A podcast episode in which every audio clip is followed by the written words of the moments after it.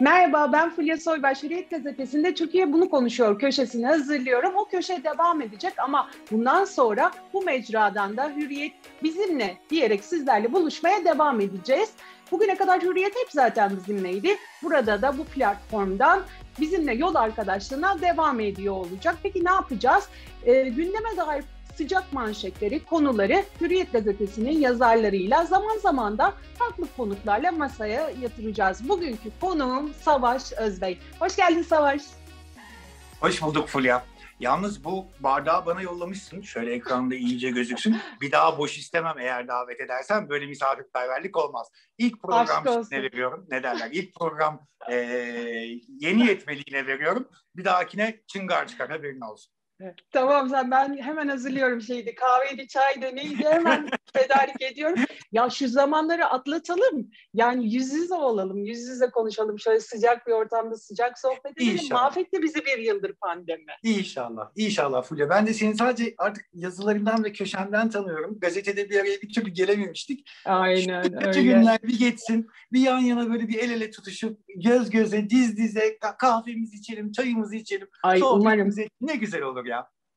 Ya umarım aslında pandemi demişken şöyle bir yıldır nasıl besleniyorsun? Çünkü sen çok günlük yani magazin olayları, lifestyle, hayata dair ne varsa her şeyi yazıyorsun. Yani bir yıldır her yer kapalı neredeyse. Pandemi sebebiyle hepimiz evlerimize kapanmış durumdayız. Şöyle bir çıktın mı o İstanbul'un hareketli noktaları Cihangir, Taksim, Asmalı, işte Etiler bilmiyorum şöyle bir dolaştın mı insanları e, oradaki iş yeri sahipleriyle hiç konuşabilme fırsatın oldu mu? Ne yapıyor insanlar bir yıldır ve sen de tabii ki haliyle nasıl besleniyorsun? Nereden kendine e, yazı konusu buluyorsun? Çok merak ediyorum.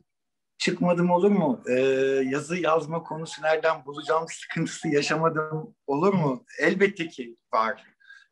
Çok da kuvvetli yaşıyorum bunu. Çok zor. Tabii ki insanlarla konuşuyorum, tabii ki çıkıyorum, tabii ki geziyorum. Ee, hayat durdu. Hayat bize durmayı öğretti. Kırmızı ışığı öğretti son bir senedir. Yani Jean-Jacques Rousseau'nun farniente diye bir lafı vardır. Böyle çok güzel bir yazı yazmıştı. Bütün o devrim koşullarında falan delirmiş. İsviçre'nin dağlarında bir göle çekilmiş farniente. Hiçbir şey yapmamanın rahatlığı demiş. İşte biz de bir senedir e, Jean-Jacques Rousseau'nun farniyentesini yaşıyoruz. Şey yapmamayı yaşıyoruz. Durmayı öğrendik. Fulya sana nasıl anlatsam böyle devamlı hayatın peşinden koşuyorduk. Hani nerede ne kaçırdık, hangi galayı kaçırdık, hangi mekan açılmış, hangi nerede ne partisi verilmiş, oraya kim...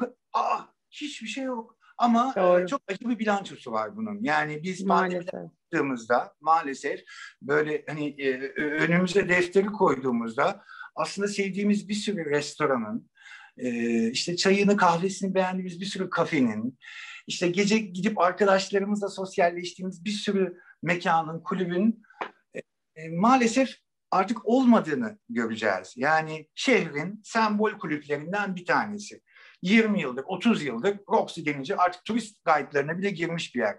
Abi işletmecisi Mersin'e taşındı artık muzculuk yapıyor. E şey var mesela şehrin e, bence en önemli perküsyon, perküsyoncularından biri Müslüm. Şeyin o Black Eyed Peas'in şeyi vardı ya Tonight it's gonna be a good night. Yani onun perküsyon eşliğinde dinlediğinde bambaşka bir şey dinliyorum.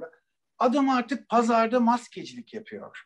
Yani bu yetişmiş, kalifiye insan gücü dağıldı. Bence e, en büyük darbeyi gece hayatı ve e, yeme içme sektörü aldı pandemide. Tabii aslında biz böyle söylüyoruz ama bir yandan da özellikle hani son e, zamanlardaki rahatlamalarla oteller falan açıldı Uludağ, Kartalkaya. Orada da acayip kalabalık görüntüler geliyor oradan da. Zaman zaman da haber de oluyor yani. En son Demet Akalın sanırım Uludağ'da e, virüs kaptığını açıklamıştı. Bilmiyorum doğru mu? Uludağ oteller kısmını hadi diyoruz oteldi falan biraz böyle şey yapıyoruz. Ama bakıyoruz başka ünlüler de e ben testimi yaptırdım deyip parkta bahçede geziyor. Kendi aralarında partiliyorlar. Nedir bu işin sence iç yüzü? Bu rahatlık nereden geliyor? Şimdi önce bir sisteme bakmak lazım bence Fulya. Ee, e, şey e, kar otelleri bu pandemi sürecinde e, nasıl desem sana karantina koşullarını daha rahat atlatmanın en konforlu adresi oldu. Evet. Neden? Evet. Çünkü kar otellerine pistleri de dahil edildi. Yani sen Uludağ, falan dökene, filanca otele, falanca otele gittiğinde e, hafta sonu sokağa çıkma yasağından muaf oluyorsun. Şu manada muaf oluyorsun. Tabii ki çıkıp Bursa'ya gidemiyorsun Uludağ'dan ama otelin dışına çıkmak, kayak yapmak, ne bileyim teleferiye binmek, işte snowboard yapmak bunlar serbest. Evet dediğin doğru Demet Akalın e, eşiyle eşi mi demek lazım bilmem ama e, e, şeyle e, beyefendisiyle birlikte e, şey oldu ne derler e, koronaya yakalandı. Anlaşılan şu ki Uludağ'da bir kayak otelinde e, kapalı bir ortamda korona oldu, olduğunu bilmedikleri insanlarla beraber şey olmuşlar. Aynı kapalı ortamı paylaşmışlar ve oradan kapmışlar. Allah'tan hafif atlatıyorlar. Fakat şu kötü olabilir miydi? Evet kötü de olabilirdi. Kimse garanti etmiyor ki sana hastalığı hafif atlatacağını, e, yo- yoğun bakımlık olmayacağını. Demet Hanım giderken bir not atmıştı. İşte Uludağ'a gidiyorum. Beni linç etmeyin ne olur. Bakarsınız hani ekmek parası hesabına. Bakarsınız da konser bağlarım bir otelden falan filan. E ne konser bağlayalım ne bir şey. Ala ala koronayı evet. kapıp, kapıp geri gelmiş oldu. E, hasta insanların üzerine gitmek de olmaz. Niye şunu şöyle yaptın, niye böyle bunu böyle yaptın? Ayıp. Allah bir an evvel ne derler? E, sağlık sıhhat versin. Ama keşke koronadan korktuğu şey e, linç edilmekten korktuğu kadar koronadan da korksaymış Demet Akalın. Şimdi bu test meselesi de çok tuhaf bir şey. Şey mi olacak? Ben test yaptırmadım abi. Henüz gelmedi bana. Hı hı. E şimdi şey mi olacak yani? E ben zaten aşımı oldum. E, testimi de oldum, aşımı da oldum. Aa, bana artık bir şey olmaz. İstediğim gibi gezerim. Ya istediğime bulaştırırım. Bu mu olacak yani? Hani bunun hakkaniyeti, bunun şeyi nasıl sağlanacak onu çok bilmiyorum. Evet, evet, ben evet. nasıl aşı oldum bana bir şey olmaz deyip fellik fellik gezecek miyiz aşı olanlar? Ya son zamanlarda e, benim özellikle hani sosyal medyadan da bakıp takip ettiğim kadarıyla ve haberlerde de okuduğum kadarıyla sosyal medyada da bir linç meselesi var. İşte Demet Akalın'dan bahsettik. E, bu hasta olduğu duyulunca altına öyle yorumlar yapmışlar ki ay virüs kaçsın şimdi senden virüs üzülsün hayır. sana bulaştığına hayır. gibi. Hayır. İşte geçenlerde ben, başka ben bir mahkemesi vardı. Çok, çok, çok, çok ayıp. Yani hepimizin ne vicdan. diyorsun yani bu sosyal medyada linç meselesine? Hastalanmış bir insana yani sosyal medyanın arızaları zaten belli. E, pandemiyle, e, koronayla şunla bununla alakası yok. İnsanlar bir şekilde hayattan hınçları var ve bunu kusmak istiyorlar. Ve sana da bir şans verilmiş. Kadının telefonunu vermişler gibi. Yani Demet Akalın'ın özel numarasını sana verseler e sosyal medya dediğin aynı şey. Mesaj atar gibi yorum yazabiliyorsun evet. Allah evet. belanı versin evet. diyorsun. E, kocandan çıksın da değil. Ne çirkinsin. Ne istersen yazın. Ama ayıp değil mi yani hasta olmuş insanlara? Çok çok yakışıksız bence. Bu, bu, bu tür şeyler çok yakışıksız. Bu kampanyalar, linçler. Ya sosyal medyada çıkınca, sosyal medya çıkınca ki şimdi işte Facebook, Twitter, Instagram, TikTok, e, Clubhouse diye bir şey çıktı şimdi biliyorsun. Var mısın sen de bilmiyorum ama bundan sonra hayatımıza özellikle pandemi dönemiyle beraber daha çok fazla girmeye başladı sosyal medya. Sanki bundan sonra da hayatımızda sosyal medya yön verecekmiş gibi duruyor. Bilmiyorum var mısın? E, ne düşünüyorsun bu konuda? Ya Allah cezamızı vermiş gibi. Her sabah kalkıyorum. Eskiden bir tek gazeteleri okuduk tamam mı? Başta Hürriyet işte amiral gemisi. E, sabaha bakarsın, Milliyet'e bak, Posta'ya bakarsın. Sırayla bir, bir sayfalarını çevirirsin. Türkiye'de, dünyada neler olmuş kabus gibi sabah bir kalkıyorsun. Önce Twitter'da hashtagleri tara. Anlamadığın bir sürü şey çıkıyor. Tamam bu ne acaba diyorsun giriyorsun. Onu anlamaya çalışmak 10 dakika. Ha meğerse. Abi Aynen öyle. Bir kolu ölmüş. Yok ölmemiş meğerse. Durduk yere hashtag yapmışlar kadınca. Bir üzülüyorsun falan böyle. Hadi Twitter bitti. Sonra dön sosyal şeye, Instagram'a. Aşağı kaydır, kaydır, kaydır, kaydır. Onu oku, onun oradan onu oku, onun altındaki... Ya biz ne yapacağız? Ya böyle şimdi şey de çıktı söylediğin gibi yeni mecralar da çıkıyor. Artık sabah Allah cezamızı verdi. Bizim 3 saat şey gibi, mahkum gibi. Önce Twitter'dan olmuş. Sonra Facebook'tan olmuş. Sonra efendime söyleyeyim Instagram'dan olmuş. House Party'den olmuş. House Disco'dan olmuş. Disco'nun House'undan olmuş. Yenileri de çıkacak ya bunların. doğru ya, doğru. Gibi. Bıktım. Ya yıldım Allah yıldım. Şu sosyal medyayı hakikaten birisi toptan kapatsa da biz de rahatlasak. Ama sosyal medyanın bu kadar popüler olması, özellikle bu pandemiyle beraber böyle bir yükselişe geçmesiyle beraber tabii bu çok bildiğimiz, çok gördüğümüz ekranlardan görmeye alışık olduğumuz ünlüler sosyal medyada bazıları var olamadı, bazıları da e, inanılmaz patladı. Var mı sence böyle bu dönemin kendi kendine öne çıkardığı isimler? Benim Hasan Cankaya geliyor mesela aklıma ilk var, YouTube'da. Var, var, var. Bir kere insanlar e, gülmeye hasret kaldılar. Yani bu dönem biraz daha ağır bir dönem oldu hepimiz için. Evlere kapandık falan. İnsanların şeye bir açlığı doğdu o kesin. Böyle nasıl desem e, kendilerini gülümsetecek, Biraz evet, böyle bu, bu, bugünü unutturup insanı başka bir yere götürecek falan şey insan atıyorum Hasan Cankaya patladı komedyenlerde. Evet. Ee, efendime söyleyeyim Enis Arıkan. Aa patladı, evet patladı. çok doğru. E çünkü ne oradaki 15 dakikada onların o küçücük geyiklerinden şey yapıyorsun. Sen de kendini böyle bir dünyanı değiştiriyorsun. Böyle bir oh be diyorsun bir gömlek bir, bir çıt daha açıyorsun. Ya o kadar da değilmiş ya falan diyorsun. Hani iyi geliyor ama bana kalırsa ha şeyler patladı. O Murat Partile Melikşah mı? Murat Övüş gibi biraz daha böyle nasıl desem e, e, medyok der Fransızlar. Medyok fenomenler patladı. Çünkü onların o delilikleri, o deli halleri hoşumuza gitti. Ne evet. Keşke vardıkça. E biz de evde gülümsedik ama bana kalırsa genel medya akışında çok bir şey oluşturmadı. Yani zaten bildiğimiz, tanıdığımız insanlardı. Zaten sevdiğimiz, gördüğümüz insanlardı. Onlar bir tık daha belki ön plana geçmiş olabilir. Benim kıymet verdiğim yazılarından bir tanesi de Ceyda Düvenci'nin kızı meselesi üzerine yazdığında kızının çocukluktan çıkıp genç kızlığa adım et, atmasıyla, regil meselesiyle ilgili olarak duyurmasının üzerine bir yazı yazmıştı. Ee, onun üzerinden e, ne gibi tepkiler aldın? Tartışmanın neresindesin? Aslında sen bunun e, doğal olduğunu, kutlanabileceğini ama duyurulmasının çocuğun ilerideki sosyal yaşantısıyla alakalı bir sıkıntı yaratabileceğini söylemiştin sanırsam.